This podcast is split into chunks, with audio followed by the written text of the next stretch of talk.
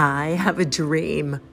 The words still echo through time. 57 years ago today, Martin Luther King spoke those words many times in his speech during the peaceful march in Washington, D.C. so long ago. No matter when you are hearing this particular podcast episode, you are welcome to participate in the pledge that my friend Justin Michael Williams is suggesting. I'm Maria. This is the Strong Body, Strong Soul Show. I'm going to be talking about Justin in just a moment, and at the end of this particular episode, I'm going to take you with me to the streets of Washington, D.C., where I'm going to be sharing some quotes and such from some people who should not be forgotten. You may want to turn up the volume a little bit because I was whispering in the archives a little bit. You are so powerful. This country, the United States of America, is so resilient. We are capable of changing. We are capable of creating a better world in this lifetime. It's happening. It's happening now. And you are part of the solution right there. You right there listening. Here we go. Thank you, Justin, for helping be a light in this world.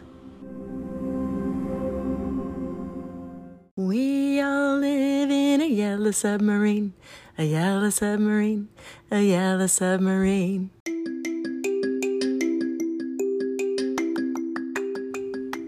Well, you guys, our submarine is taking on water right now. If you haven't noticed, there are a lot of problems in this world today. Today is the anniversary of the March on Washington, D.C. Martin Luther King and his inspiring I Have a Dream speech.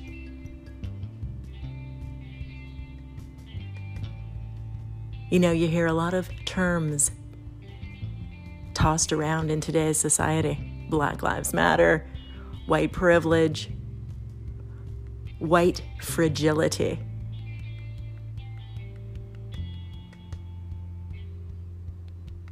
It's not the job of the black people in our society to hold the white people's hands and tell them what to do. We need to work on ourselves. We need to figure out where our biases lie.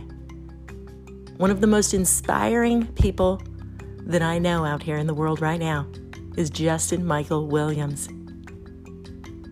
He is reaching his hand out to help give us some guidance on what we can do to help make a difference, to inspire all of us to shine brighter.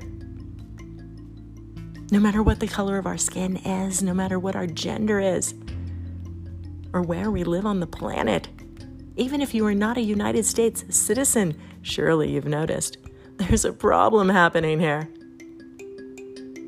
But let's focus on solutions. Justin just wrote a phenomenal new article, and I'm going to attach a link for you in the show notes here. Please do feel free to go over there and read the article. It'll only take about 15 minutes of your time. It will be well worth it. And there is a pledge there that you can sign. We can end racism. It doesn't have to be for the next generation. Our children don't need to wake up in the same type of world. We can make a difference. We can rise together. You know, I was looking at some photos of the marches from the 60s. Wow. Looking at the crowds. There were some white people in the crowds. But you know what? Today, when I go to protests, when I see media coverage, I see a lot more white people in the mix. We are all joining together. Thank you, Justin, for reaching out a hand to try and help give us some guidance on how we might be able to do that. Bless you guys. Bless you always. Thank you for listening. Keep shining. It's not too late. We can bail the water out of this yellow submarine.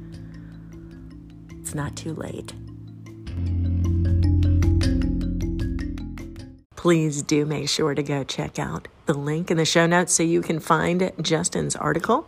And as promised, let's go to Washington, D.C. now. So just to remind everybody out there, you know, Abraham Lincoln, he's known as the great emancipator, of ending the Civil War, of getting freedom for black people, right? But do you know that after his assassination, the vice president who took over undid a lot of his promises, undid a lot of the freedoms for former slaves, and the country kind of fell apart a little bit as it was trying to grow and recover from the Civil War. So by 1909, it was the 100th birthday of Abraham Lincoln, and the entire world celebrated him. And the black people of the time started to band together more and more. Unfortunately, at the beginning of the 1900s, lynchings and the Ku Klux Klan were at their strongest. And it was the beginning of the NAACP. And changes started to be made, but as we all know, it took another 100 years, and well, we're still in the process.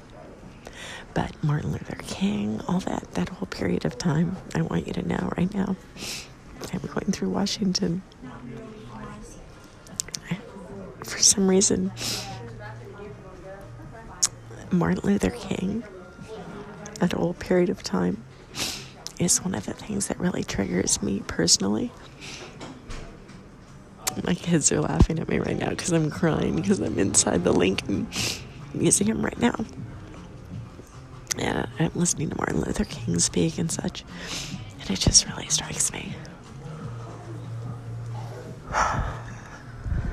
I am inside the National Archives right now, you guys. No photography is allowed, but I'm talking on my phone, and I just can't even tell you just how moved I am by so much of this history. We all know this history, but it is so moving to see it, and the pictures and the Martin Luther King speeches. And one person in particular that I want to bring attention to right now is Marian Anderson. She was a black singer. In 1963, she was denied access to the theater she was supposed to perform in. So, instead, they had a huge concert in front of the Lincoln Memorial. Hundreds of thousands of people showed up. And so much history here. Oh my gosh. You know, of course, Rosa Parks. Of course, Harry T. Moore and his family getting killed on Christmas night in 1951 when his house was bombed, and his wife Harriet and he were both killed. And then there are great men and women in the country trying to do their best to make change. President Theodore Roosevelt in 1908 tried to correct injustices in the railroad division. Accommodations furnished to colored persons are filthy and inadequate, and he directed the Justice Department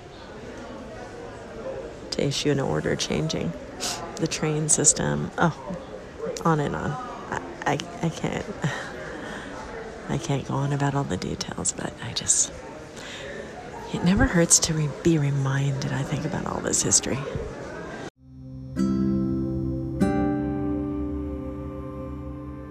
That's right. This podcast is produced using the Anchor.fm platform, and I can't even tell you how grateful I am that they help make it possible for me to get my voice out here and the voice of Justin Michael Williams. Please do go make sure to check out his article and sign that pledge.